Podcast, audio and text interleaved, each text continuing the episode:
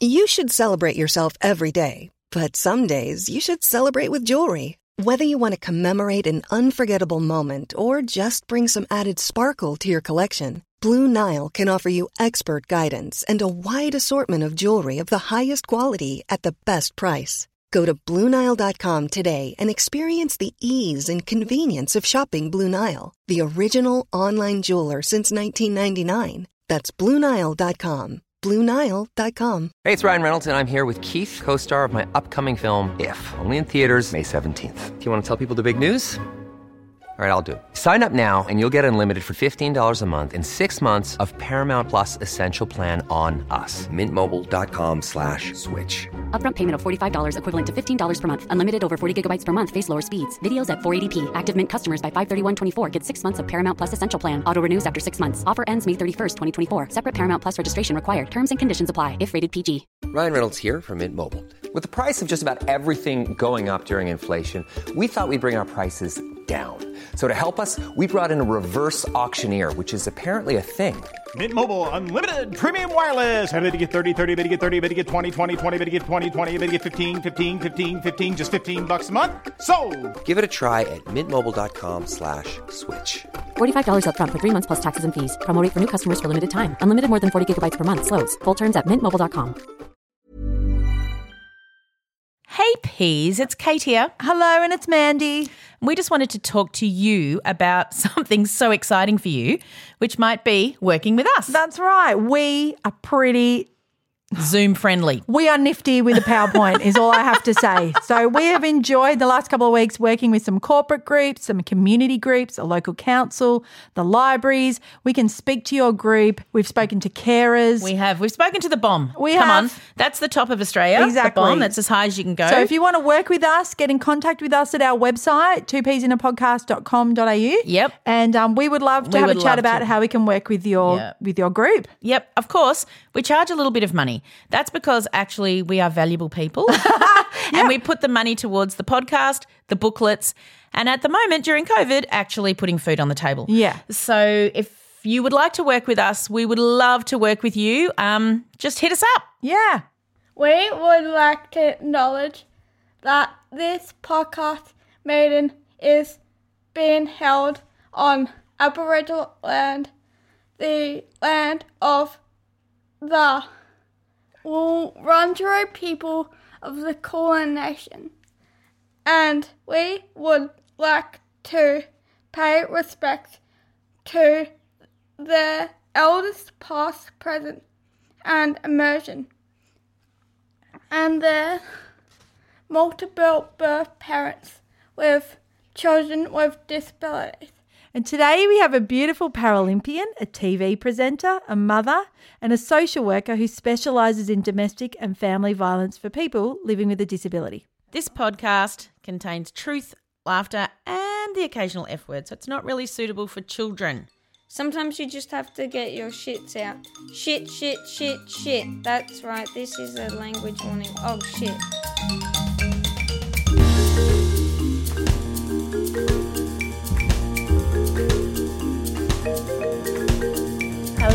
Hello, Hello, Kate. Look, Auntie Lacey, you will be glad to know that it does feel like spring today. Oh my gosh, September, Melbourne. Yes. Beautiful sunshine. It's just so beautiful. I know it's going to be 15 and raining in a couple of days. Well, we're taking it. Yeah, it's just such a gift. Yeah, and- Especially during lockdown. Oh, so my daughter's doing her, you know, work outside in the veranda in the sun. Much better than being in her bedroom rolling around on the floor in a blanket. I know. And the um the my boys were out the front today and Woody turned to me and said, It's just a different sort of warm. and I was Oh, like, yes, Yes, come on, your Melbourne. Come it's not like sitting in front of a heater. It's beautiful. anyway, that's okay. Yes, We love our city. we do. Weather flirt that she is. But anyway. she leads us on and then we back get the puffy jackets back yeah, that's okay. All right. We've got a beautiful guest today. Yes. Would you like to introduce yourself? Well, I just laugh. I'm laughing to myself because whenever I go to Melbourne and I get into the taxi and it's freezing, they always say this. Oh, you should have been here yesterday. It was so beautiful. And then the whole time I'm in Melbourne, freezing, so I'm from Brisbane. I'm sitting here in a singlet right now. Everyone says the same thing. Oh, yes, that was magnificent. it was so beautiful and sunny. so I'm thinking, oh, you're such a me- you, you two are such Melbourne. yes, I'm from Brisbane, We are. We are. we are. We are. and I, I've, I've got jackets in my wardrobe that I bought in Melbourne when I was in Melbourne because I thought I was going to die of the cold. But I've never worn them since. well, I've got jackets too that I bought and I haven't worn them this year because we haven't been anywhere. No. So we're all the same. what a waste of money. oh, look, I, Melbourne. I, I do, I do. I feel lucky up here. I, I have to say, it's been yeah. We, we we feel we feel everyone's you know pain, but we don't really understand it. You know, it's like saying you know you understand it, but we don't really. Mm. yeah, yeah, Yeah. That's true. We should say we're talking to beautiful Karni, Yes. who has been to Melbourne and and experienced our beautiful weather. I snuck in. I snuck in a trip to Melbourne sometime just recently for Source Kids. You know, yeah, Source Mama. I was there. I spoke to yeah. a whole, yes, and I spoke to a whole bunch of mothers um, with children with disabilities, and that was such a fun event. I I got to stay in a fancy hotel, and oh gosh, I miss hotel. yeah, I know. Oh, we love Emma and everyone at How Source good's the Kids. hotel? I know. Yeah, it's Mm. great. I did, I've done a couple of them now for them, so that was it was lots of fun. Did you speak at their dinner? Did they have a dinner? I did. Yes, I remember because we couldn't get Yeah, there. they They invited us, Oh, but yeah, we couldn't in get supposed there. to come. We would have met you. You would have met me. You'd know my story already. So luckily you didn't go, really. So yeah, Well, let's I came down there. let's do it. Let's start Well, with our let's questions. start at the beginning. Yeah. Okay, so the quest- first question I want to ask you is: Do you have music or a band that really either peps you up, like when you're going to the gym or something, or when you're feeling down, it really helps you through those times? Yeah, I do. I'm really when I'm in the house, I pretty much only play Xavier Rudd or Okay. Missy Elvis, which are just really easy to listen to. And I've been to Xavier Rudd's concerts, and he's incredible. But in terms of um, like my number one favorite musician, I've been to every single one of Robbie Williams. Oh, yes. I love Robbie Williams. yeah, he's in my top three. Yeah. Oh, I, I really love, really love Robbie Williams.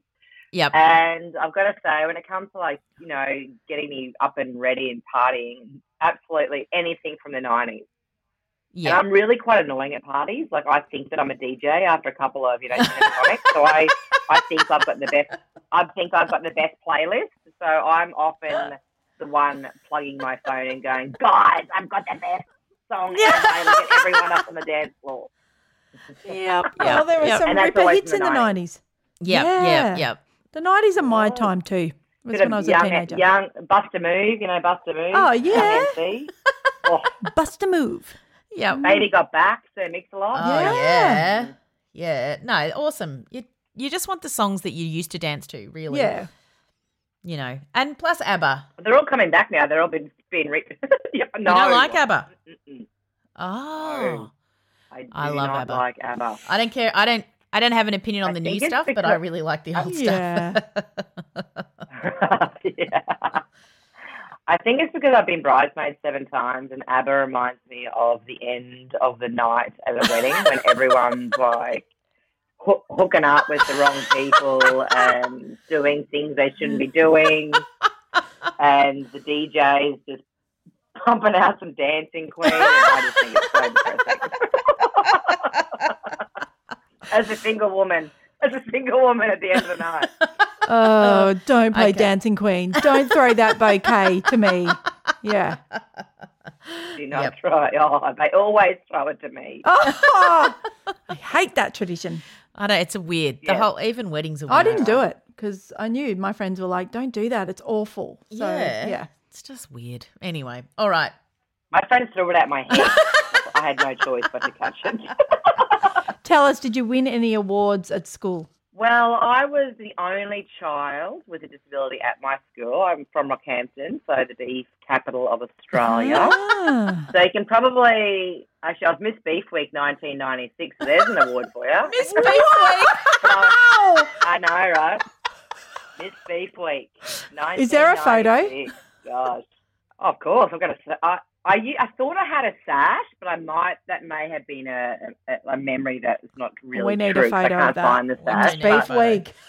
I can. I can get. I, I can get you a photo. And the Kubra. No, there was no tiara. Um, awards before that. That was. Oh my God. 1996. I was 17. So you can probably imagine in the 80s when I went to school, people with disabilities didn't easily or you know you know we didn't go to mainstream schools at all. Mm, mm. Um, I I say that thinking to myself, nothing much has changed with easily, Mm. but um, Yep. there were special schools, and that's where you were supposed to go. Even like I had a, I- I've got a muscle, I've got a muscle wasting disease, so I've got, um, you know, muscle weakness and use a wheelchair for longer distances. So really, whenever I did try and play sport against the able-bodied kids, I'd come home with participation certificates Mhm. and good try ribbons. so I won lots of those awards Yeah. until I discovered that I was a really good speaker and debater. So I sort of Ah. really quickly uh, found myself in that world. I don't know if I won an award for it though, because my life as a Paralympian began really young. So I guess Right. I've kind of I've got no mem- I've got no memories of school because I I was quickly in the Australian team Yeah, and then I won a lot, yeah. lot of awards in that world. But not school wise, Yes. I can't really remember anything except for the good try ribbons, Yeah. which I didn't want. Well, yep. no. Participation award. Definitely. Yeah. Yeah. Yeah. yeah, those those ones. And the the last question, the question that we ask everyone is why are you a member of the P tribe?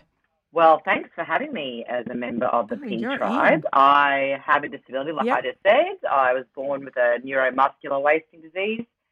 Um, so I've been living with my disability for 42 years now.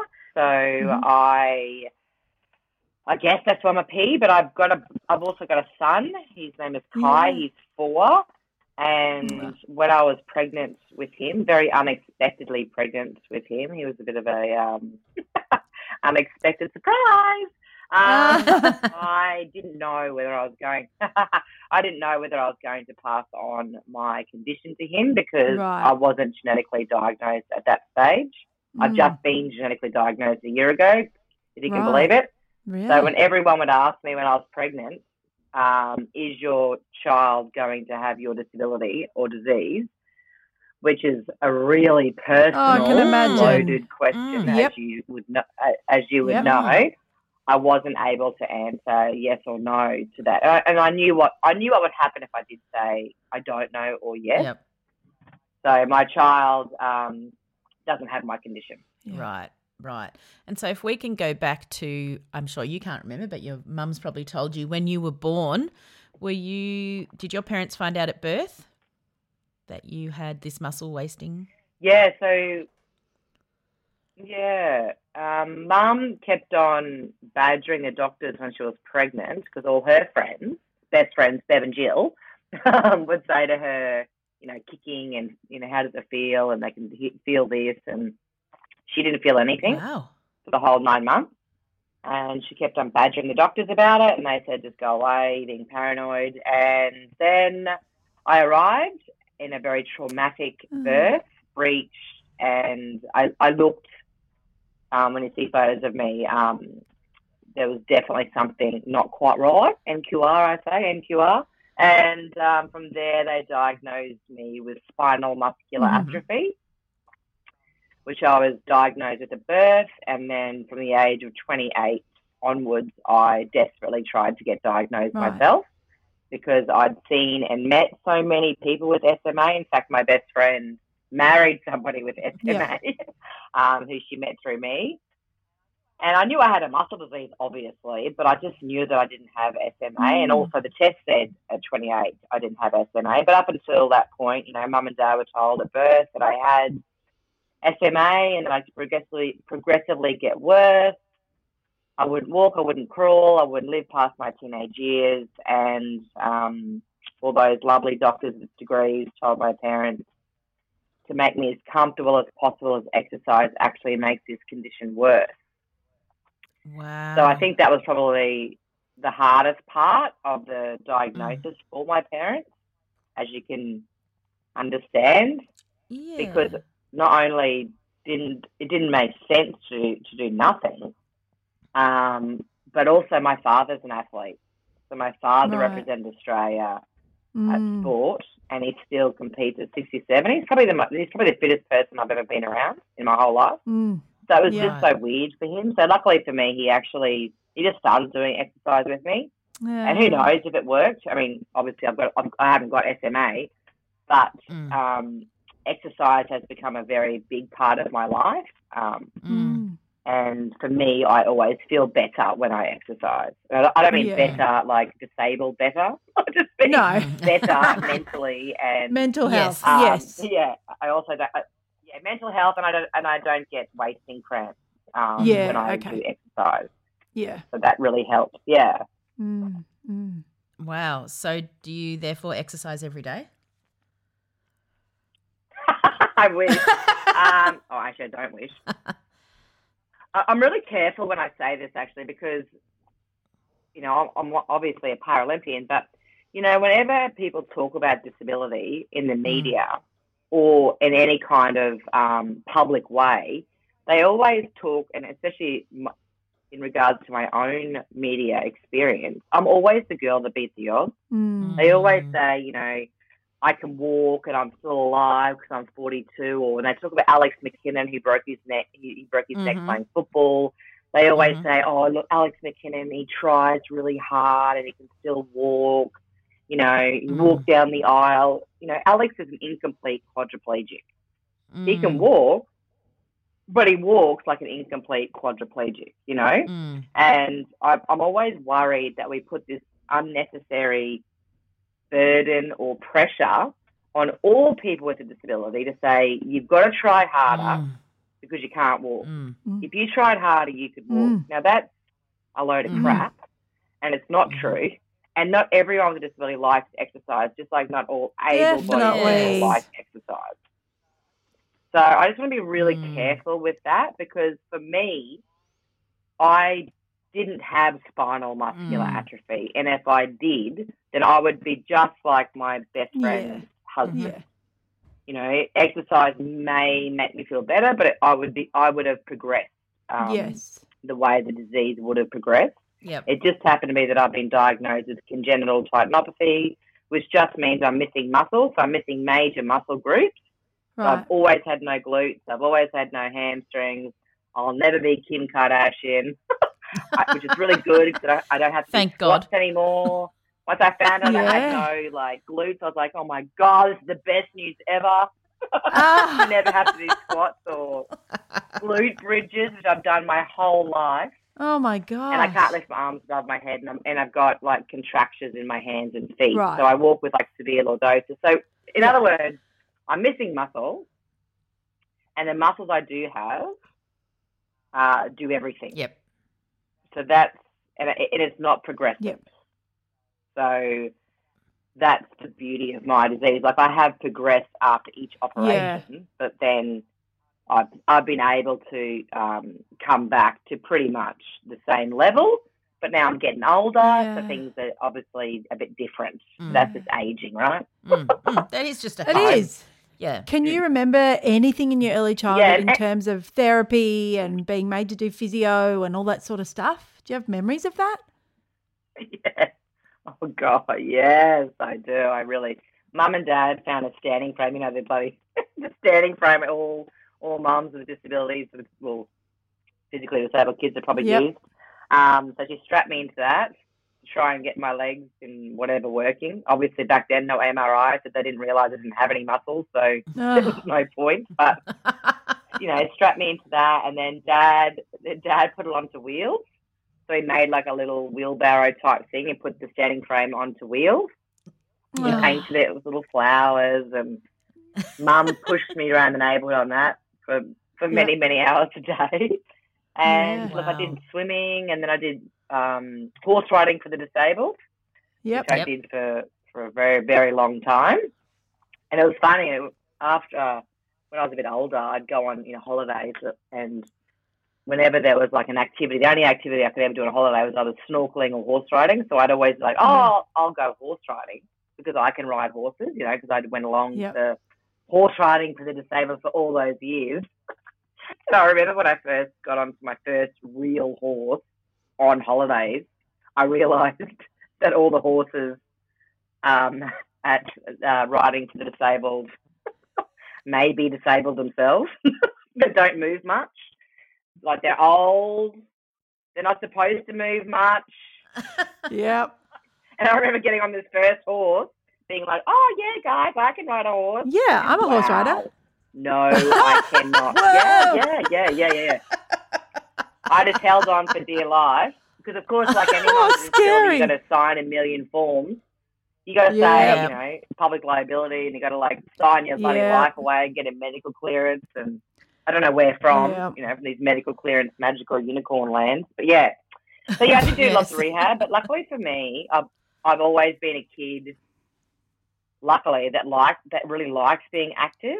But I was Yeah. one of those kids, Yeah. Yep. And I really love swimming. Yes. So tell us the story of how you I have listened to your um TED talk which we will pop up in the show notes so everybody can um listen to it and we'll get back to the topic of that. But you did tell how you um went to the swimming and decided to be a Paralympian. But um yeah tell us that. How did that happen Well, I went to the Sporting Wheelies and Disabled Association uh, Queensland Invitational Games. Uh-huh. Um, I say that because I'm still an ambassador for Sporting Wheelies and I still go to their gym uh, all these years later. So, mum found this competition, which you can probably imagine in the 80s, like disabled sport wasn't a thing. Those two words didn't go Yeah. together. Nobody, nobody had heard about the Paralympic Yeah. Games. So it's pretty incredible that she found this and then decided to take me, which we went down on a big plane from Rockhampton to Brisbane. And, you know, like most kids, mum sort of said, Oh, you're in the 25 metres freestyle event. And I said, Great. I did think to myself, Oh, I can't remember ever actually swimming 25 metres or a whole lap before, but great, because you're an adult, so you must be telling me the truth. so mum entered me into it knowing that I could not make 25 metres freestyle, but she brought me down to this competition so excited, didn't really think things through. And um, I thought she was just being really cool and supportive by wearing her togs. so she she put the togs on because she thought, well, Karni's not going to make 25 metres freestyle, and what am I what am I thinking? So Mum was the only mum there wearing her togs, and I dived Oh, in and I made the very, very long 25 metres freestyle in four minutes and 56 seconds. Ah. and came out with a magical blue ribbon. Yes. The first blue ribbon I'd won, Yep. Yes. and so excited, like all kids when they win their first blue Yeah. ribbon. Went back to show and tell with the kids and sat my parents down in a very official type meeting at the age of eight and said, Mum and Dad, it's obvious I'm good at swimming. I'm swam 25 metres free freestyle in four minutes and 56 seconds. Yes. yes So I've decided what I want to do with my life. I no longer want to be GK on the netball team because that's what I wanted to do before Yep. then, Yep. yep which I'm could be the worst goalkeeper. possible position and sport yep for me to play. Yep. But I was really Being good at it. um, a person who uses a wheelchair and a person who can't lift her arms above her head. Yeah. Yes, No yes. defending. But and I told my parents that I wanted to be an Olympic swimmer because I'd never heard about the Paralympic Games. yeah. And they just nodded their heads at me, really. And then mum ran into her bedroom. I thought she was running into her bedroom to tell Bev and Jill that ring ring Bev and Jill and say, guess what, Bev and Jill, Karni's going to be an Olympic swimmer because she's so good at swimming. But she went in there to cry, of course, um, behind closed doors, and think she thought to herself, "What have I done? I've just given my child another thing. I've just shown my child another activity that she uh, she can't do. She definitely can't be an Olympic swimmer." Mm. And luckily for me, I didn't know that she cried. I, like I said, I really thought that she thought best idea ever. Yes And the, the lucky thing for me was at the time is that because I found what I thought was something I was good at, which clearly I wasn't good at it at the time. like four minutes and 56 seconds ain't fast or good. um, and I think maybe all the all the kids with disabilities got the exact same blue ribbon, but I didn't know, right? So Yeah. I Yep. thought I was good. Yep. Yep. That's all that mattered. That's true. I felt good at something.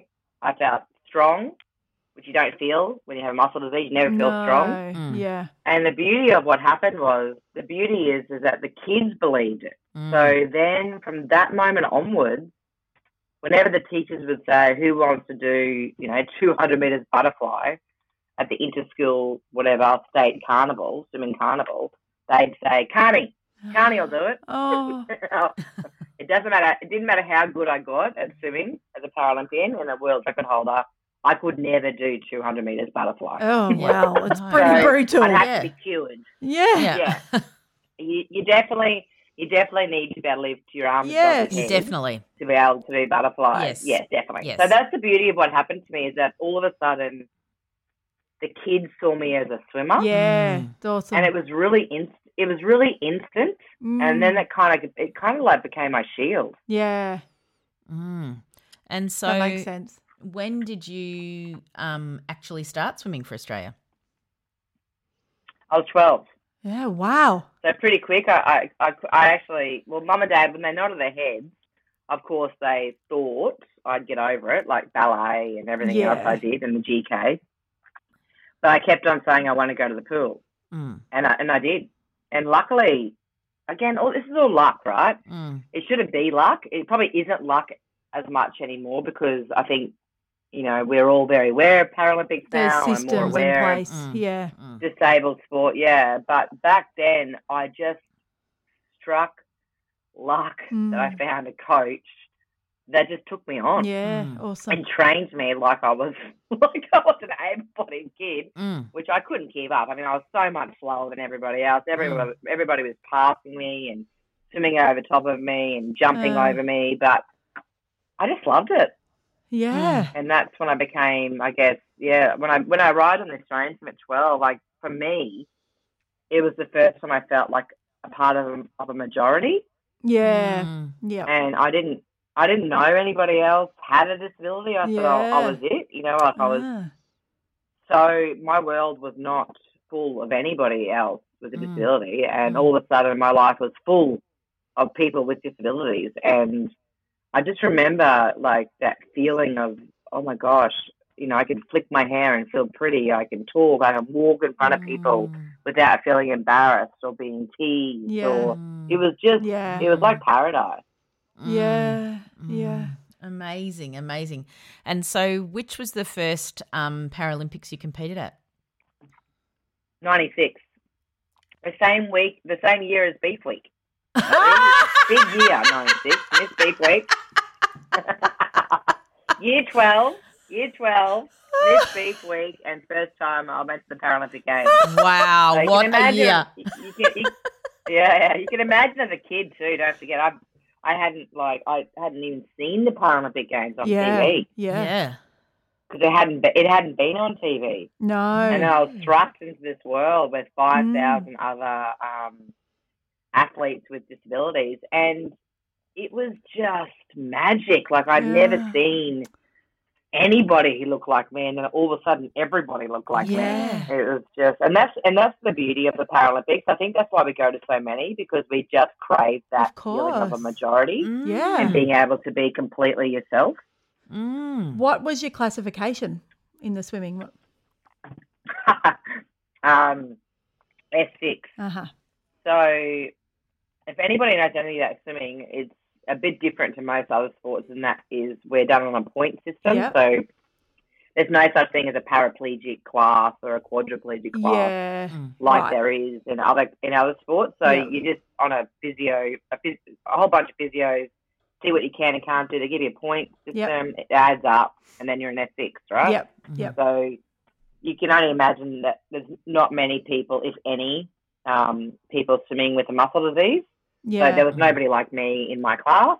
Yeah. So I was racing all different disabilities. So Yes. uh, people with paraplegia, double leg, uh, double leg, Amputees, Yeah. amputations, double arm, little people, Yeah. cerebral palsy, all different classifications. Uh, no, all different Yep.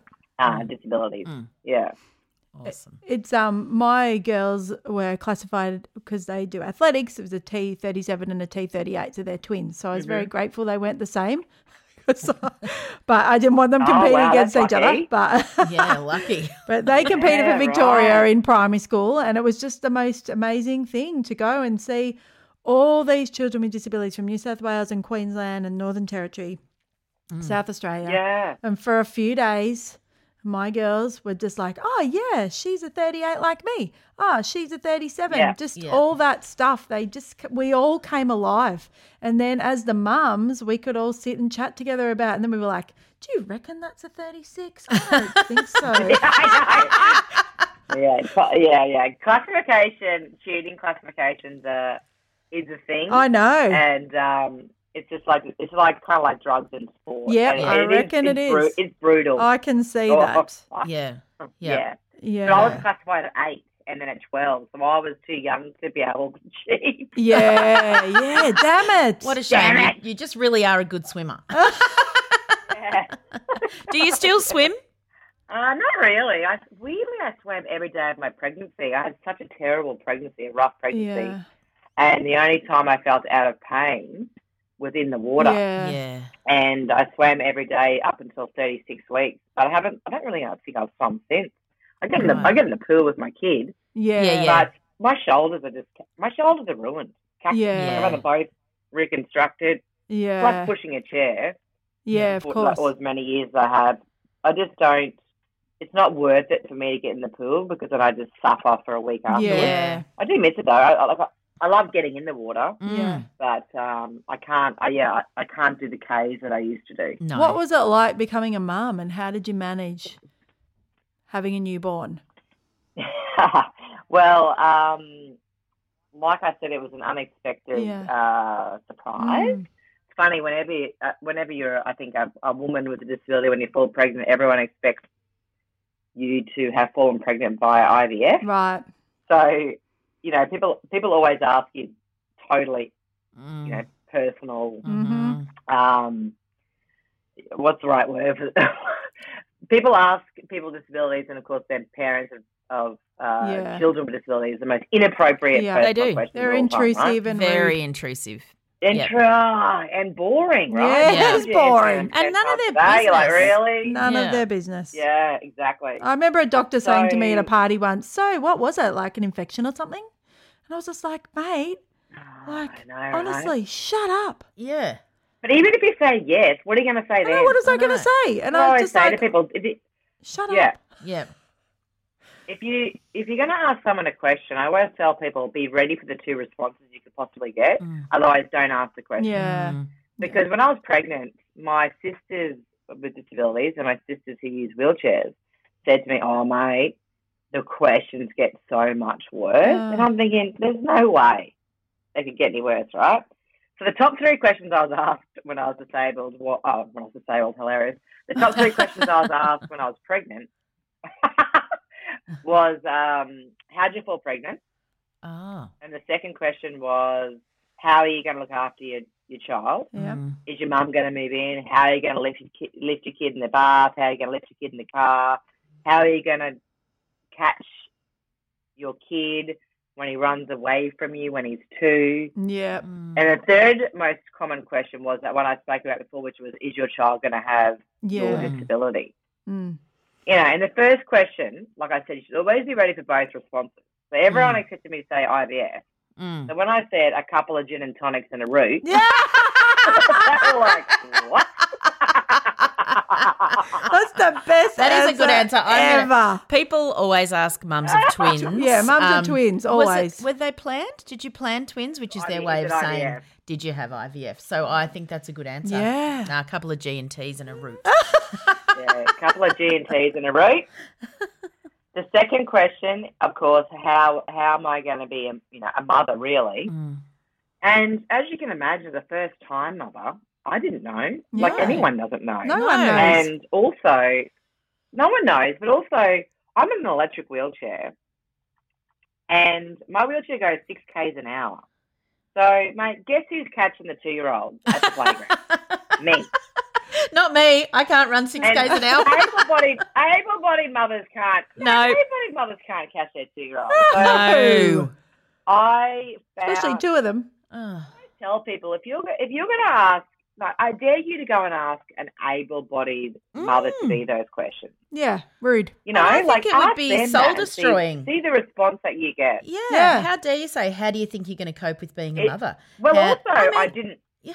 I don't know, and also like it's just it's kind of like interesting how people think if you're able-bodied, you're a, a good mum. Yeah. Like, Yeah. it doesn't equate like that. Like, No. I'm a social worker, mate. So let me tell yeah, you, yeah. Yes.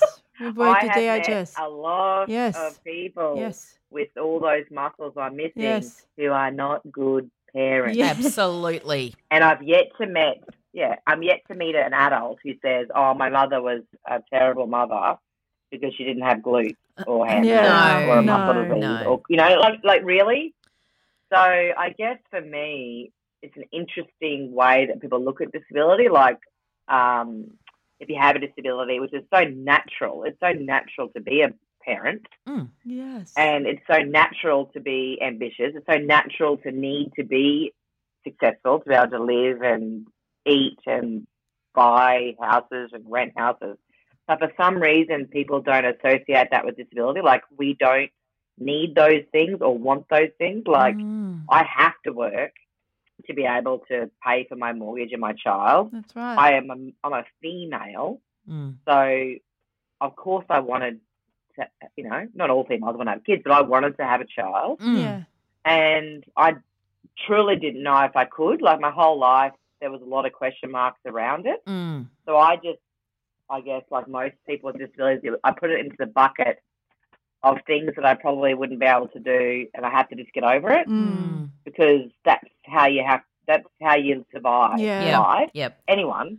Like, if obviously, if I spent my whole life going every morning, oh, I really hope I'm not disabled today, then I'm going to be pretty miserable, right? Yeah. So, obviously, there are some things in my life, like running a marathon, Yep. I'm never going to be able to do. Yep.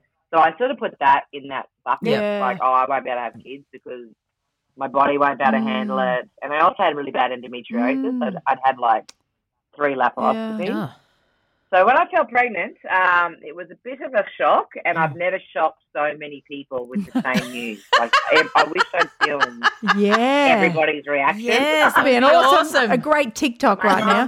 mum- oh, oh, my brother actually lost colour in his face. He Oh. went pale and splotchy. and- Really? So yeah, everyone was just so worried because obviously because I'm such a I have such a rare disease. Mm. and I live, you know, I've had like 30 operations. Yeah. I'm in an electric wheelchair. I, I can still walk.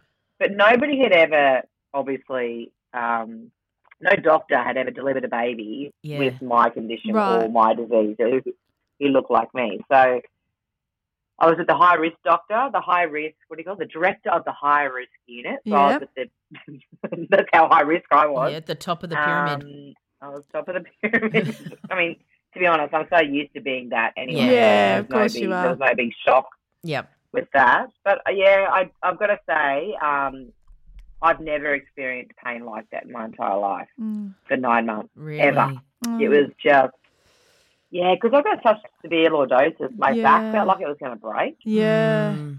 and I couldn't sit up sort of from 20 weeks. You know, I was like, I, I had to lie down on my side.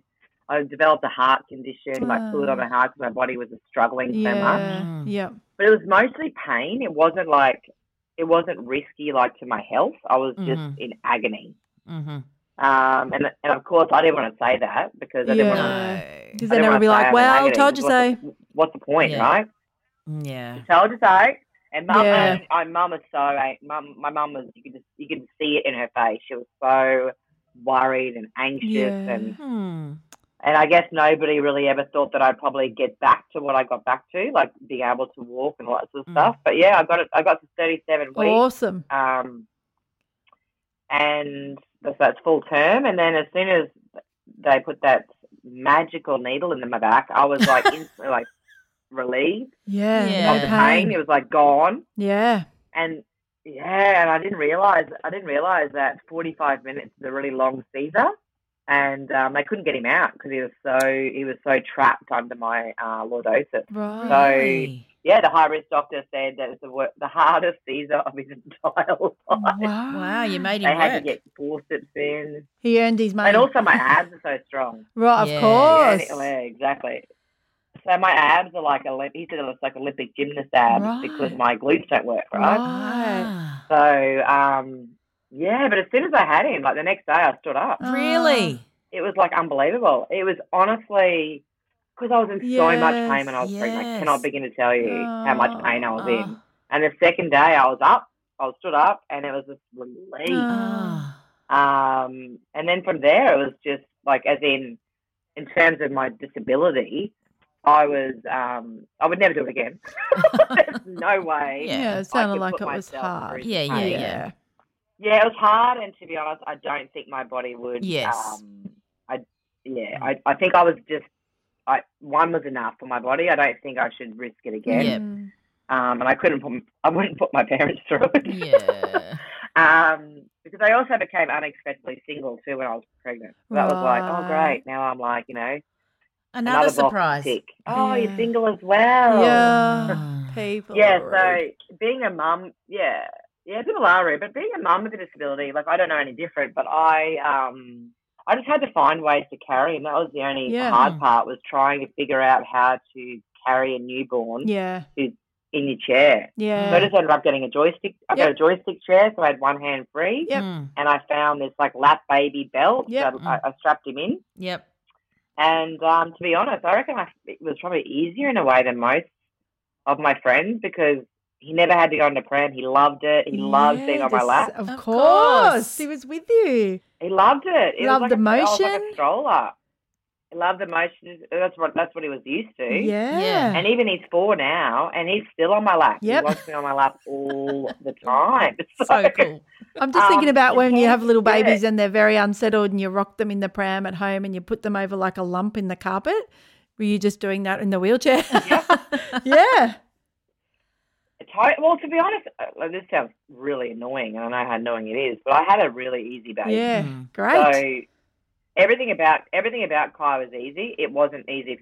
I developed in, uh, this thing called hormonal insomnia right. when I was pregnant, and I didn't sleep the whole time Oh. I was pregnant and the whole time I was breastfeeding. Oh. Oh, Lordy. So, yeah, so I breastfed him for like seven months, Oh, and then I had to go on woman. medication. So, Yep, yeah. um, yeah, it's just about killed me. But I'm so lucky I've got him because I would have been, to be honest, I would have been faking it, pretending like I didn't want to be a mum, Yeah. Of course. um, because I desperately, oh. desperately wanted to be a mother. Yes. Yep. Yep.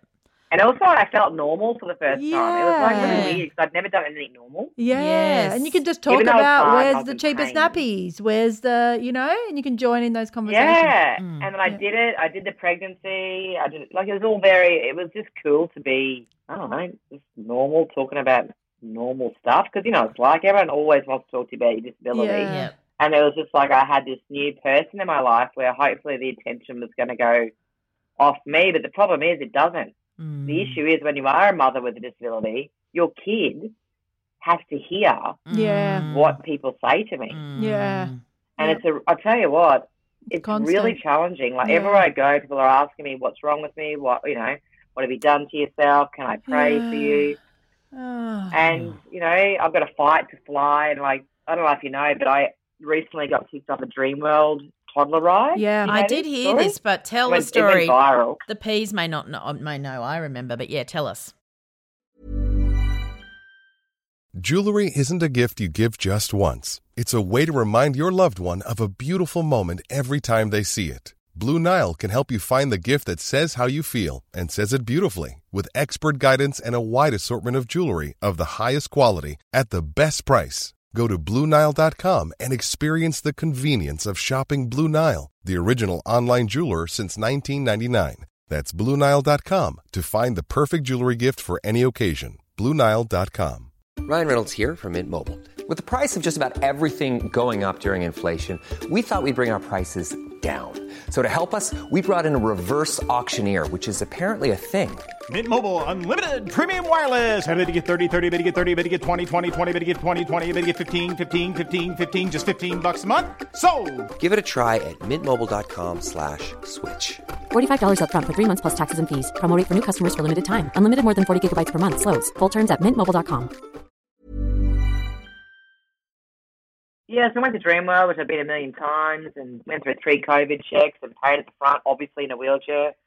It's my annual pass, and then yeah, got on the first ride with my toddler. He was three at the time. The baby dragon ride, very, very, very dangerous. the old baby dragon ride, the, tod- the toddler ride. So I walked from the line to the ride. And when I walk, I obviously walk with you know the obvious gait or Yeah. a, I call it a swagger, a limp. They got onto the ride, lifted him up onto the ride, and then the Dreamworld operator came over to me and said, "Where's your medical clearance?" Which, as you know, we're asked that everywhere we go. But I'd never been asked for one at Dreamworld before on a toddler ride. Mm. Yeah. So I said, I, I don't have one. And he said, we have to go back to first aid to get one. I said, mate, I can't get off this ride, not because I'm disabled, but because I've got a toddler. Yeah. This Yes. toddler ain't getting off this ride. No, you want to fight with him? He- you, you want to get him off? You, you go ahead and see how you see. How, first ride too, so he said, Oh. "That's. He said, "You get off and just leave him on there." Oh. And Oh. I said, "Are you joking?" Yeah. And he said, "No, he's fine to go on the ride. You're not." So, in other words, my three-year-old he thinks if the ride breaks down, that he's going to be able to get off the ride better or quicker than I am. Oh. And it's just crazy, this stupid perception of risk, isn't it? That we are just yes. considered the riskiest people everywhere we go. Like I'm going, I'm looking at all the mothers on the ride, or not Mm. on the ride, and I can guarantee you that I could have got off the ride quicker than everybody else, and I'm healthier than all of those Yes, mothers. Yeah, most definitely. right. It's not a competition, but it, but, but it always is. It always Yes. is with us. Yes. And it was absolutely devastating for me to leave my three-year-old on that ride. Oh, So I had to pretend like I was fine because I didn't Oh. want him to get upset. oh. no. And then left him on the ride, and it was just not one person came over to me either, you know. Not one person came over and said, "What happened there?" Are you or okay? Or can I or look after your little boy like- for you? Or also, yeah, but also like if if if one other person had gone over to that Dreamworld guy and said, "This is bullshit," she's Yes. healthier than all of us. Look at us. yes, Yes. yes. Or we're all getting off the ride. Yes. It was Yes. because they don't see me as a customer or powerful. Mm. So I, I actually filmed myself talking about it and Yeah. it went viral. Yep. And the reason it went viral is because so many people with a disability Mm. talked about their experiences Yes. with this stupid medical clearance Yep. crap that is thrown at us Mm. All the everywhere time. we go. Yep. Which isn't even real, right? If you, if you ring a GP and say, "Oh, hi, I need a medical clearance for Dreamworld," or "I need a medical clearance for a horse," and you're able-bodied, the doctor's going to say, "I can't give you a medical clearance for a ride or Yeah. a horse You're taking the risk, or going on a plane because then you're taking Yeah. the risk, and they are uncontrollable Mm.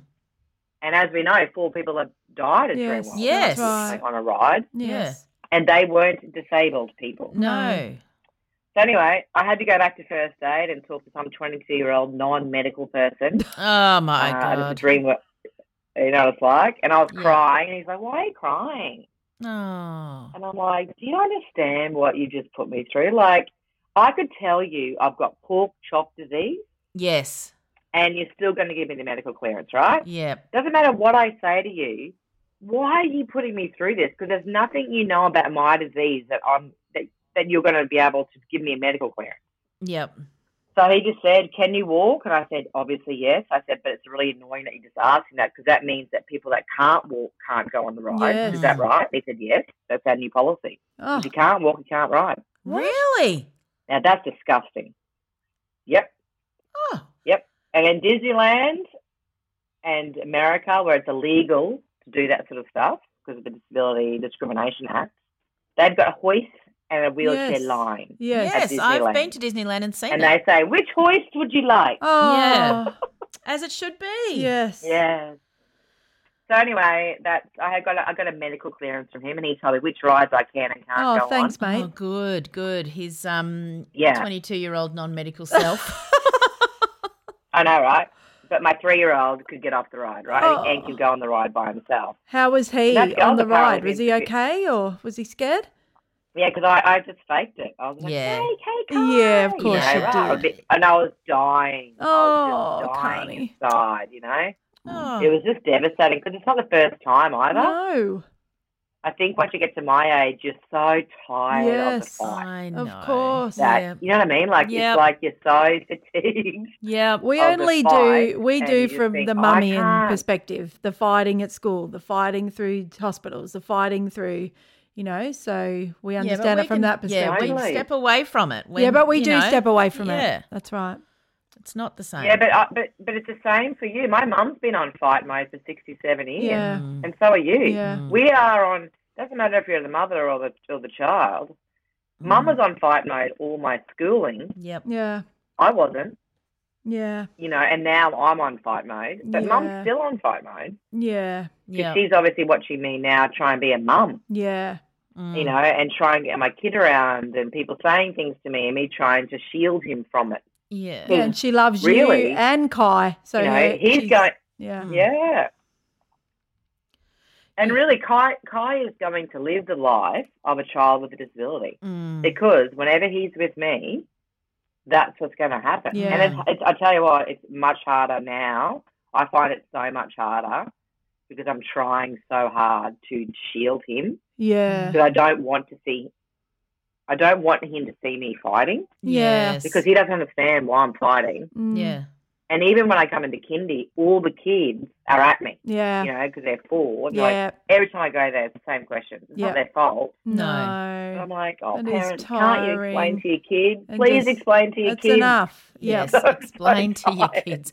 Well, and this is why we need the Paralympics are awesome, but this is why we need representation Everywhere. everywhere because if you don't see it, then it is, you know, if I saw someone that walked into my kid's school that their skin was rainbow, I know that the kids would say, What's going on? But if there were 20 people at the school with rainbow skin, no one would say anything, Yeah. right? It's just because we don't see it. And I think, like, for me, because my boys' disabilities are invisible in a lot of ways, um, people really judge that as well. So I would just like to say to people, fucking step back. It's not your fucking business. and don't do it anymore.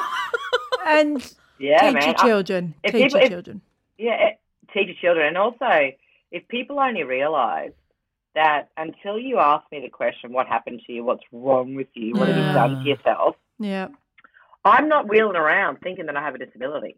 no. No, you're just until living you your bring life. it to my attention, Yes. I've got no idea. Like I'm just, I'm just trying to get, you know, my Vegemite at Yes. Coles. Yeah. It's also, I mean, not only is it none of your business, but what you Mm. don't realise is that you may be the tenth person that day. But what you don't also realise is when you say what's wrong with you, you're saying Ah. I've got something wrong with me. yeah. Mm. And then people always go into stuff. They go into like, oh, have you tried this? Have you tried Oh, rehab? Yes. Have you Oh. tried gluten free? Yeah. we know, we Oh, know, don't we, we know. know. Oh, Don't we mindfulness. know? That's I've been sent one, books. Mindfulness. Yep, mindfulness. I've just been Oh, sent yeah. books. I just I refuse to even re-op shop them. I throw them out. I'm like, no one needs to see this book. No. And it's just it's arrogant too to say that you're Oh. lesser than. That's No. what you're saying. You're saying, and I, and, as we know, plenty of able-bodied people who are miss, who aren't missing what I'm missing, which is muscles or whatever Mm. your children don't have, they're not happy. So it doesn't No. make you happy No. being able-bodied or you know. So it's like it's so arrogant to say, Mm. oh, because you're disabled, you're lesser than, or you're miserable, or you're riskier.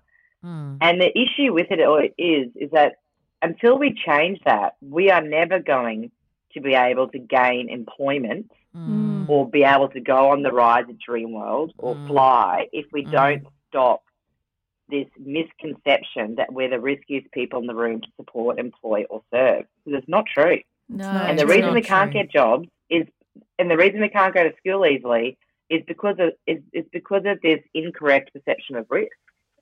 You know, when I went to Mm. school, Yeah. No one cared, right? I just did whatever. If I wanted to go up the stairs, I went up the stairs. If I wanted to be GK on the netball team, I was GK. And it was so simple back then that they just thought, okay, well, David Zemmett's the tallest kid at school, right? So, David, you're responsible for Karni. That was pretty much how it rolled. So, I probably should have married David Zemmett. That's a whole different speech. David, if you're listening, Listening, David. David's. Don't worry, I've Googled it. I've been on, I've, I've been on Facebook. Facebook stalking. No. When, when I was 14, all of a sudden, public liability came in. Yeah. Mm. So all of a sudden, my school, I don't know if it came in or it was just like my school was um, aware of occupational health and safety or workplace, Mm. whatever the hell it was they used. And all of a sudden, David couldn't help me anymore. Mm. So if I wanted to go to drama upstairs, Oh. I couldn't go to drama. If I wanted to play sport, I couldn't play sport anymore. Oh. And from that moment onwards, that has followed me everywhere. yeah. And like I said, when I looked around that day at Dreamworld, I was not No. the unhealthiest person. No. No, I You bet know you weren't. saying? Absolutely not. Exactly. Not a chance. And I just really and truly don't want your kids and the next generation Mm. To be on fight mode. Yeah. Like you, I it, it it's so sad for me when I hear from parents Mm. still fighting for their kids to go to mainstream schools Mm. or go to school at all. And I just think, oh my god, my mother fought I know. closed. Where have we come? I mean, oh my, it just it infuriates me because I just think to myself, a state school is a state school. Yep, it's for everybody. They're funded by the government Yep. To educate humans. Yep. And last time I checked, I'm a human Yep. and your kids are humans. Yep. Therefore, they've got to figure it out. Yep. That's what inclusion means. Yeah, and, they've had a if long they time. can't figure it out, yeah. yes, and able-bodied kids are annoying too. They hard work and hard are very. I've got some. They're very annoying. See? Like, it's not like I'm just, you know, I was because you have a disability doesn't make you a harder student. I mean, sometimes it does, and sometimes it doesn't. No. Typically No. speaking, if you figure out a safe environment for those kids Mm, to turn off their fight switch, Yeah, Mm. that's be right. great. That's right. I know. What know. what can we learn from your parents as us as parents? What what is there anything that you, that Um, we could learn from them? Because that's all I'm yearning is to look to the people ahead of me. How can I do a better job? Yeah. Well, I think as a parent myself, you always feel like you're not doing, Yeah. Yeah. you know, a good enough job. Yeah. And my parents, I guess, will. The reason why, I mean, I, I find it hard to believe this because if you knew my mum, you'd understand. She seems quite um, worried, anxious kind of person. Mm. So I don't know how she let me go the way that she let me go Mm. because I fell over all the time Yeah.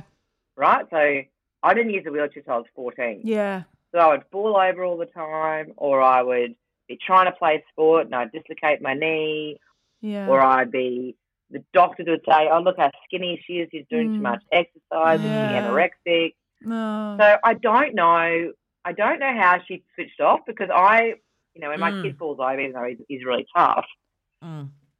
and I find it hard enough to get my kid off the iPad. Like, Yep. seriously, I find that excruciatingly hard. I think I said, how did my mother get me to do actually six hours of exercise a day and get me to the physio and get me like, Mm. and people were always saying to her, pick your kid up, like she's covered in bruises, like, Mm. and don't forget back then, no one knew anything about disability, Yeah. so Yeah. they were like, you know, everyone talked about me, and I was very much the focus Mm. everywhere that I went.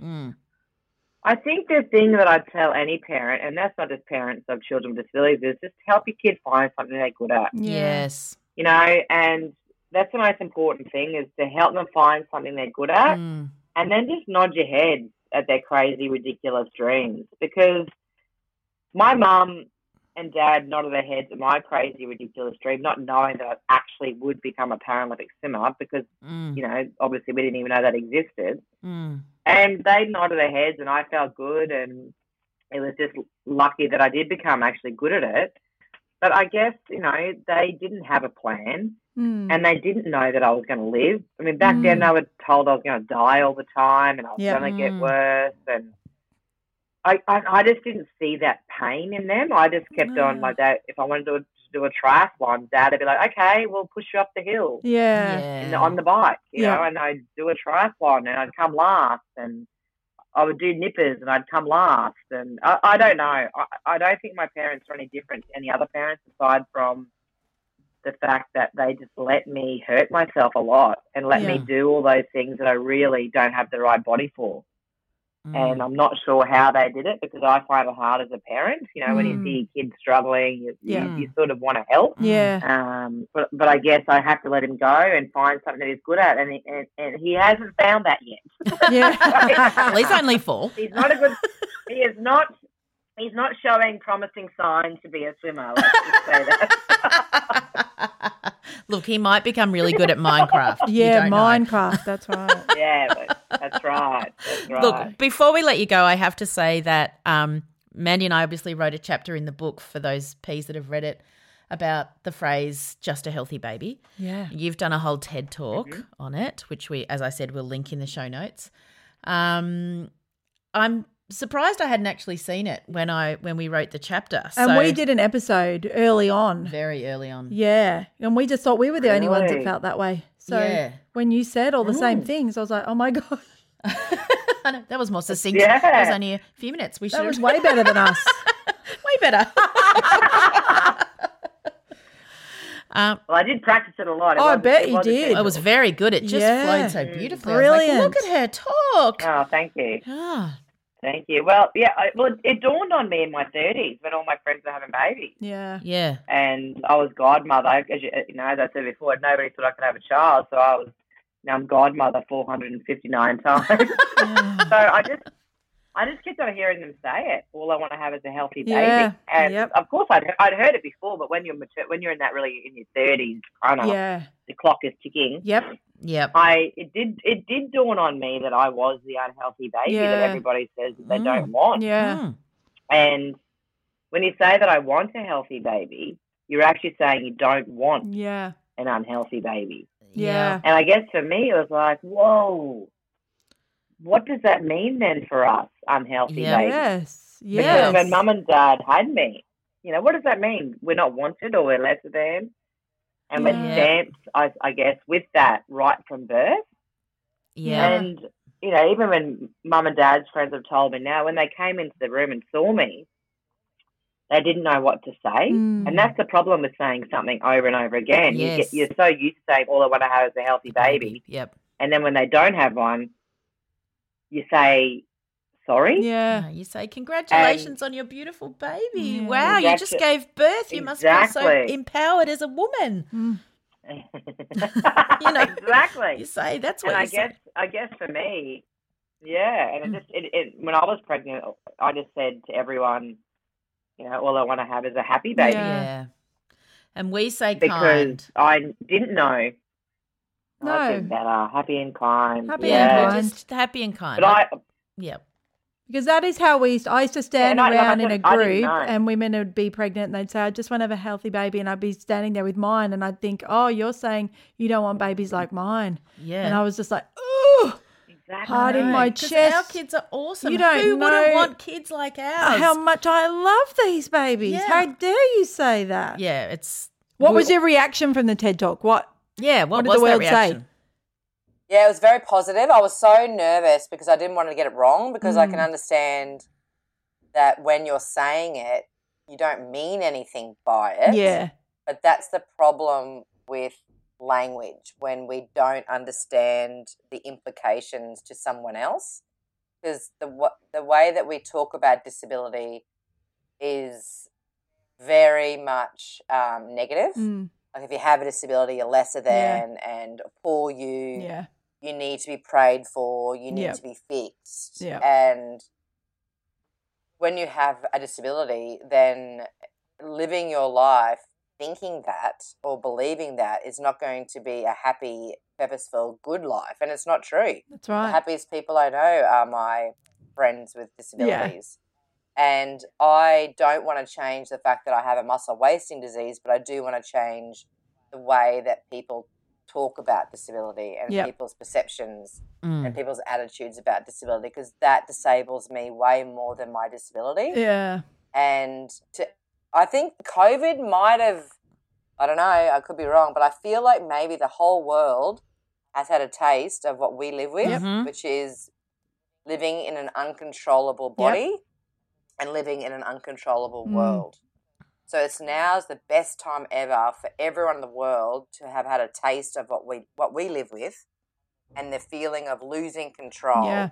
but also gaining so much happiness and perspective from knowing that I have no control. Yeah. like Yeah. I learned that a very, very long time ago. Totally. And it mm, does powerful. give me a freedom that I think should be celebrated. And why why does my disability have to be negative? I've got plenty of negative things about me. Yeah. It's not my disability. Don't just Trust choose me. that one. I've got plenty of baggage and Yeah. it ain't got nothing to do with my disability. well, us too.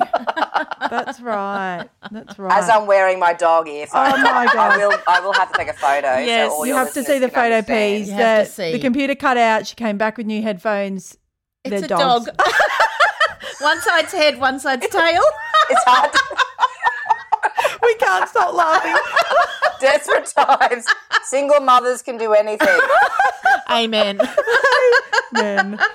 Okay, what is one thing that we haven't talked about today? Is something that we've missed that you want the P tribe to know? I just want the P tribe to know that I really hope that you can one day turn off the switch, the fight switch Yeah. soon. I fight hard so you can turn off the fight switch Oh, thank because it's not a healthy way to live. No. yeah. It's not sustainable and it's not fair. And I want you all to be present with your kids. And what do I mean by that is that mothers of kids with disabilities are so future obsessed. Mm. Like when I sit across as a social worker to a mother who's just had a diagnosis of a disability with their child, they'll ask me about what's going to happen, where can Yeah. they get a wheelchair, who's going to look after them, where are they going to go to school, what's going to happen Yeah. at school, where are they going to get? A, are, they, are they going to be able to get to university? Are they going to get mm. a job? Where are they mm. going to live? Yeah. What happens when I die? It's mm. exactly what Whereas we say. mothers of children like mine, Kai, I don't think about those things. I'm not worried about where he's going to live when I die. I'm not. Gonna, I'm not. I'm not even worried where he's, where he's going to live as an adult because he's always going to live with me. yes. Especially with those So I- headphones. I I desperately want that gift to be delivered to you. Wow. Because I'll tell you a story just recently. Mum, Mum and I often go to doctor's appointments together with Kai, like, you know, vaccinations or Yeah. whatever. And we went to a, a doctor's appointment and we both were sitting there um, and the doctor, doctor did whatever they do. And we sat there and he said, You can go now to Mum and I. And we both looked at each other and went, Oh my, this is what happens Yeah. when you're with an able bodied person. Yes. Yes. so quick. Yes. He's like, you can get up now and go. And I'm like, oh, that's it. and it's so weird having a child without a disability yeah. because it you're seeing like, oh, this is really quick. Medical is Yeah. you're in and out, and it's really Mm. easy. And you don't have to fight and beg and plead. And Same with school. that's the gift I want to give to you all and to myself because I'm I'm bloody tired of being on Yeah. fight night Yes. Yes. Come on. But the more people we can speak to about Yep. this, I can guarantee you those people at Dreamworld, if they had known what I wanted them to do, which was fight with me, Mm. if if people on Qantas and Virgin knew that when we're getting kicked off a flight because we're in a wheelchair and we're considered dangerous or risky, if they knew, if they stood up and Mhm. said this is not right, Qantas and Virgin wouldn't do it anymore. yeah. Yep. All right, we right. need able-bodied people Yep. to fight for us. Yep.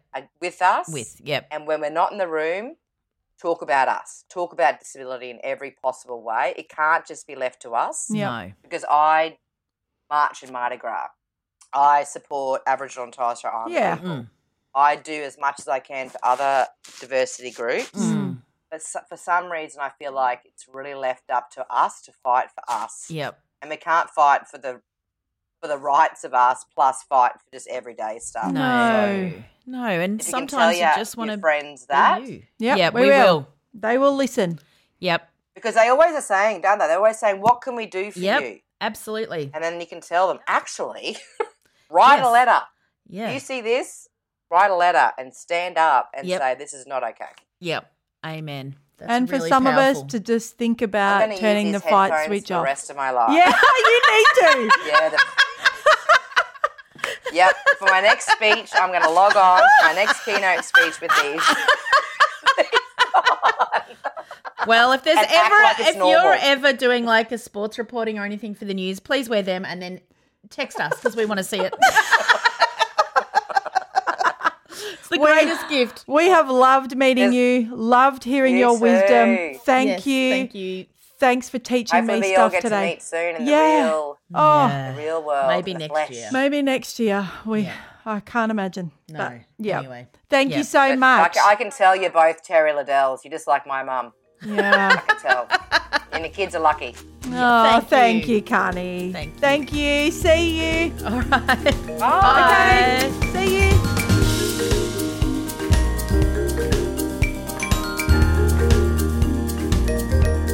Oh, those headphones are going to stay with me for the rest of my Oh. life. Please wait till you see the photo. Wait till you see. If you're not on social media, just borrow someone else's phone and have a look at these hilarious headphones. Sometimes the internet cuts out on us during interviews, and it's frustrating. And then we, ca- we just came back, and she had those dog headphones on because her headphones have run out of battery. Oh, It's yeah. Oh, it was so much nicer when we could all be together. I know, but but you know, we got to speak to her. She's in Queensland. Yeah, I'm like, yeah, I'm, awesome. I'm so thrilled we have these capabilities Yeah, to be able to keep doing this. yes, yes. So she was awesome. I was absolutely thrilled to meet her. yeah, me too. Yeah, was what a woman. What a woman. Yeah, she's a powerhouse. Yeah, she is. Yeah. But it's our turn to be powerhouses. Yeah, So, yeah. Yeah. Awesome, awesome. Yeah, I loved what she said at the Everything, end. Yeah, yeah. about turning off our Yeah. high alert switch. I mean, that's that's hard, very, right? the very fight hard. switch. Yeah, But yeah, really profound, actually. it was really profound. I'm sure the P's loved it. yeah. Um, so we're going to talk about our cry laugh difference now. My cry this week is a weird one, but I've been watching the presses from New South Wales and Victoria. I know there's something wrong with me. Why am I doing it? I don't know. um, and whenever they say, "Oh, we've had, you know, two people die. One had underlying conditions." I just want to cry because I'm like, no, no, no, two people died. Yeah. I have underlying conditions. I'm overweight. So if I die of COVID, are they just going to stand up at a presser and go, a 49 year old woman died, she had underlying conditions? Yeah. What, is my life worth less Yeah. because I have an underlying condition? Mm. No, it's not. No. Someone's life is gone. Someone lost their mum or their sister or their best friend or their doctor or their whatever. I don't want to hear underlying conditions. I'm not interested. For me, it means nothing. People died that shouldn't have died. That's right. That's it. And I think it makes everybody else who doesn't have any underlying conditions think, oh well, it was it's okay. Yeah. Oh, it wasn't me. Wasn't me. Wasn't my family members. And I hear people saying, oh, it's not affecting healthy young people. I'm oh. like, oh, what Right. a thing to oh, say. I know. Oh, anyway, so that it makes me, I suppose, less than maybe a rage more than a cry, but it has really, really starting to dig in now. And I'm like, I don't want to hear this anymore. Yeah. Yep. Um, well, in my self preservation, I have turned off nearly everything. Yes. I've unfollowed pretty much anyone who lives outside of Victoria. That's okay. I'm just having a rest. Yeah. Yeah. Yeah. And because I think people in Sydney will now understand. Understand. Um, It's been going on for so long. yeah, here. and you've been you've been locked down for weeks and weeks. We've been locked down. I saw one of my friends put up on um, Facebook how many weeks kids had done remote learning for, Yeah. and I was like, wow, Yeah. it's a it's a really long, Long time, time. You know. Um, I'll see if I can find it. Yeah. So I just thought I'm I'm just going to have a break. Yep. And um, they Yeah. don't know because you're not. No, no, no, I'm you're not, just not unfollowing. unfriending them or anything. So, but it just well, with self preservation, it is it is right now, and it's actually it helps. Yep. So It helps. this lost lessons over 2020 and 2021. ACT have done eight weeks. South Australia's done a week. Western Australia's done a week. Northern Territory's done a week, but they have had holidays brought forward, right? So they've been in lockdown. They just. Right. didn't have to do remote learning. Queensland's done five. Tasmania's done seven. New South Wales is up to 15, which we know is brutal, and Victoria's done 29. Mm. Right, so really See, half that of makes our me year. cry. Yeah. It's, so it's been hard to watch our kids declining again. That's what makes me cry. Yeah. Declining again, because this time last year was bad enough. I know. We And didn't I realise we had another year to go. We didn't, um, and I don't have the words anymore to say. No. Like I'm, I'm just not even saying any broken. No. word. I'm not. I'm, No, we're no. broken. Yeah, we're yeah. nah. I'm No. not saying anything like that anymore. No, It's just like, no. well, the sun's shining today. Yeah, and we really are enjoying small Yeah. small things. The small things, which are the big things. And Yeah. we really do get that and I am extremely grateful to, you know, be able to still podcast Yeah, or whatever right. because all my other income's dried up and you know, all those things. But yeah, I think it's oh, it's tough. It's just tough. That's the truth. So anyway, happiness again. Yeah, So what's made a difference? Yeah, made Let's a difference. So my friend's daughter was turning 11 Mm. this week, and she dropped around on Sunday morning a little scroll for Miss 10. Mm. And in it was some clues to go to a destination to and you had to work out the clues and get to the destination. It was like an amazing race party. Amazing. right? Incredible. It was So so smart. smart and so I don't know how she had the energy, but she did. And I'm thankful for those women that have this Oh, energy so because great. it means that women like us that don't, like Yes. they can just take one for the team for a bit, and then I'll rise up and I'll try to do something Yep, clever yep. in the school holidays to Yep. help the ten year olds, right? yep, yep. So if we can all just take turns, I think, with a bit of energy. So then we walked down to, we put the clues together. We walked down to the shop, got a hot chocolate, got the next clue. Next day, or then we had to go and get a clue to get a, a biscuit. Then the next day it was a clue to the scoop train. So when you went cream to the hot chocolate, they went the hot up, chocolate the, people, The little girls had to go cue. up and say, "My name's da da da," and they said, "Here's your clue." It was like the It's amazing Race. amazing. yeah. And so it was fun. I mean, there was three days that we, We had, had something to, to, do. and it was within your five k. Sorry, it was about four days. So then it was ice cream. Then the next day it was some hot chips from a fish and chip shop. And then today was the penultimate, and it was handing the presents over the gate. yeah, And then she handed a conta- um, a little box of cupcakes. And then the next clue was to the the Zoom party this afternoon. oh, Oh, it was just clever and. Um, um, it really made a difference to Miss Ten and I this week. Yeah, Oh, it really did. oh, and I'm so grateful. yeah. What a great idea! And we went People to click and clever. collect to get the present.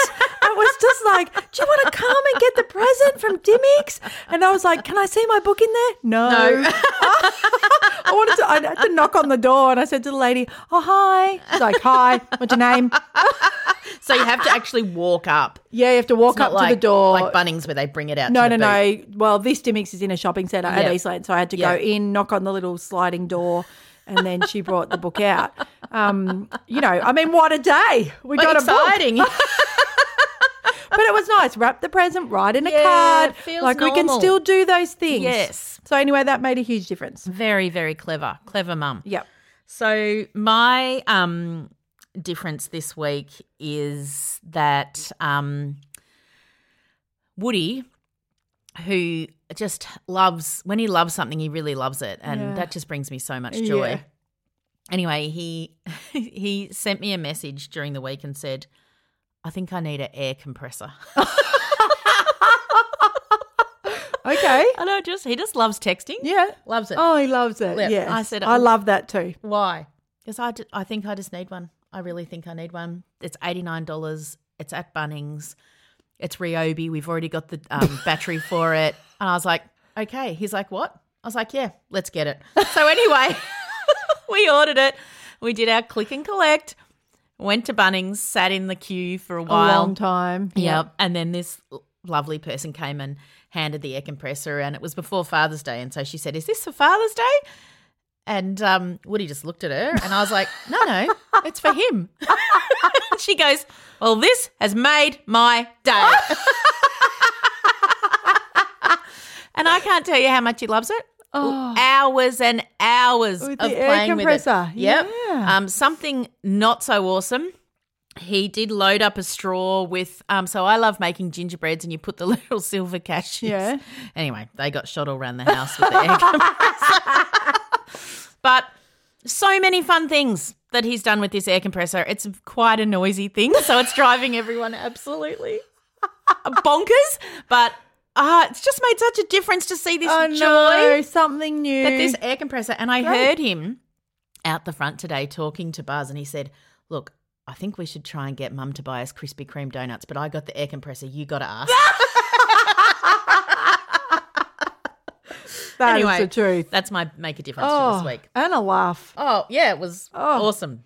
My laugh was Miss Ten. I was trying to get her out of the doldrums of lockdown, Mm. and I said, "What movie would you like to watch with me?" And she said, "Titanic." And I was like, "Okay." That's not going to get I you know. out of the doldrums, and it goes forever. She goes, "All my friends have watched Titanic." I said, "Have they?" really? She said, "Yep."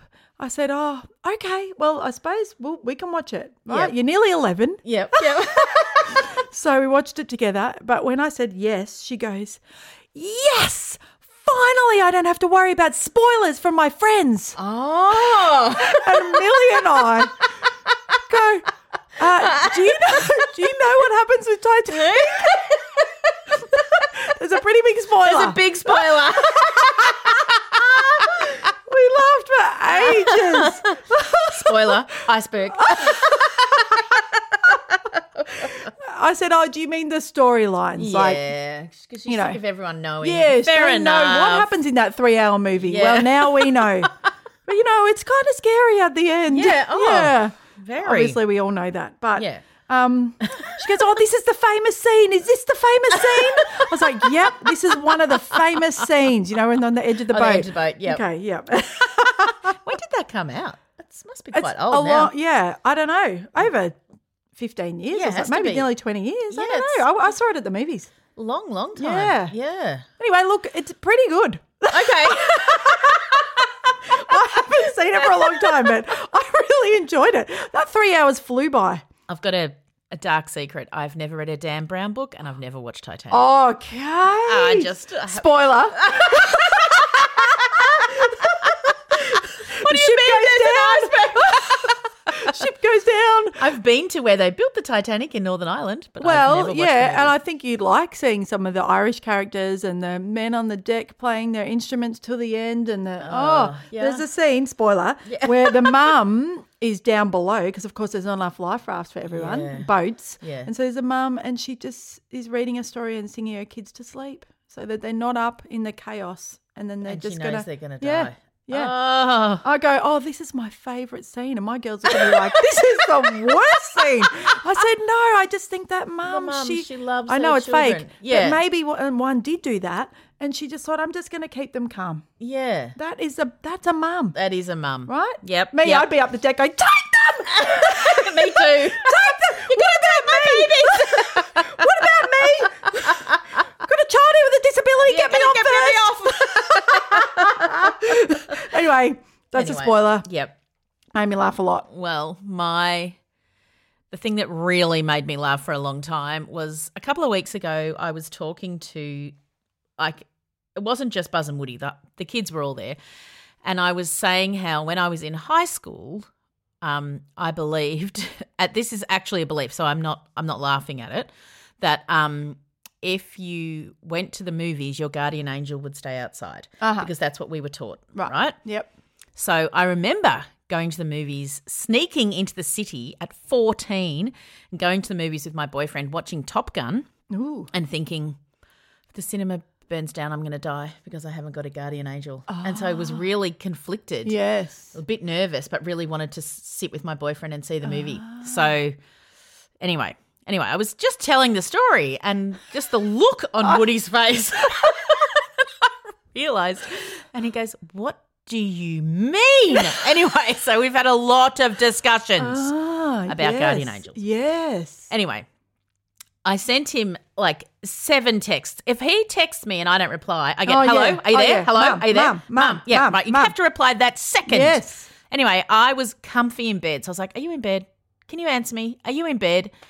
So I have to, you know, get up and Yep. go down.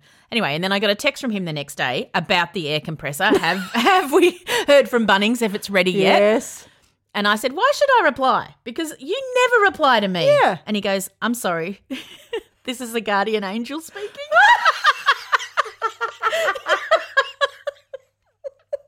It was so funny. So ridiculous but I cried laughing. and I don't think you should talk to guardian angels like that. Anyway, Well, you're safe with him around. yeah, I am. I've got a guardian angel. It's got an air compressor. We have the best kids. I know, we really, Oh, really do. dear. We're so lucky. Oh, we're lucky. Anyway, anyway, Peas, I just want to say if you've ordered the book off the website, you have made Oh, Mandy and I you. the happiest peas Oh, in the really world. Really have. Right? Thank you. We had an email from our beautiful Sophie at Penguin, and she said book sales are down. Every single person that's released a book. So Okay, well, that's good. I'm laughing not because us. I'm like, of course we had I to release know. it during this time. Anyway, that's okay. Yep. But the fact that you were going on and buying our signed book, I'm enjoying wrapping them all. Yes. Um, I enjoyed, you know, taking them to Australia Post. Yes, Mandy. Mandy takes them to Australia Post. I do the fun thing, and then my personal assistant takes them to Australia Post. Um, and well, the I wrote, la- I wrote Kate and Mandy P as the who's sending it. Yes, so gorgeous. I know. I hope you like it. I do. No, Are not you. me? Them. Um, now there's big, big hold-ups with Australia Post at the moment. there is. So I'm, so I'm like, why? anyway, so we're waiting for some to get delivered that we can send to you, and then we're also waiting. Yours are probably held up. yeah. Right? So, there's big we're sorry. up. We're doing what we can. but thank you, thank you for ordering them. It's actually huge to us. Yeah, it is. and we love sending them out to you. Um, rate and review. Rate and review. Go rate to the merch the store. book. Buy Yep. some umbrellas. Yep. Whatever Good you want to do. Yep. Audiobook. Yep. Wherever you want to Yep. Tell us what you think. Um, Yep. And send us speak pipes. Yes. Send us the speak pipes, and we will keep And let us know what you thought about Karni's episode. We'd love to know. Yeah. Okay, see you. Bye.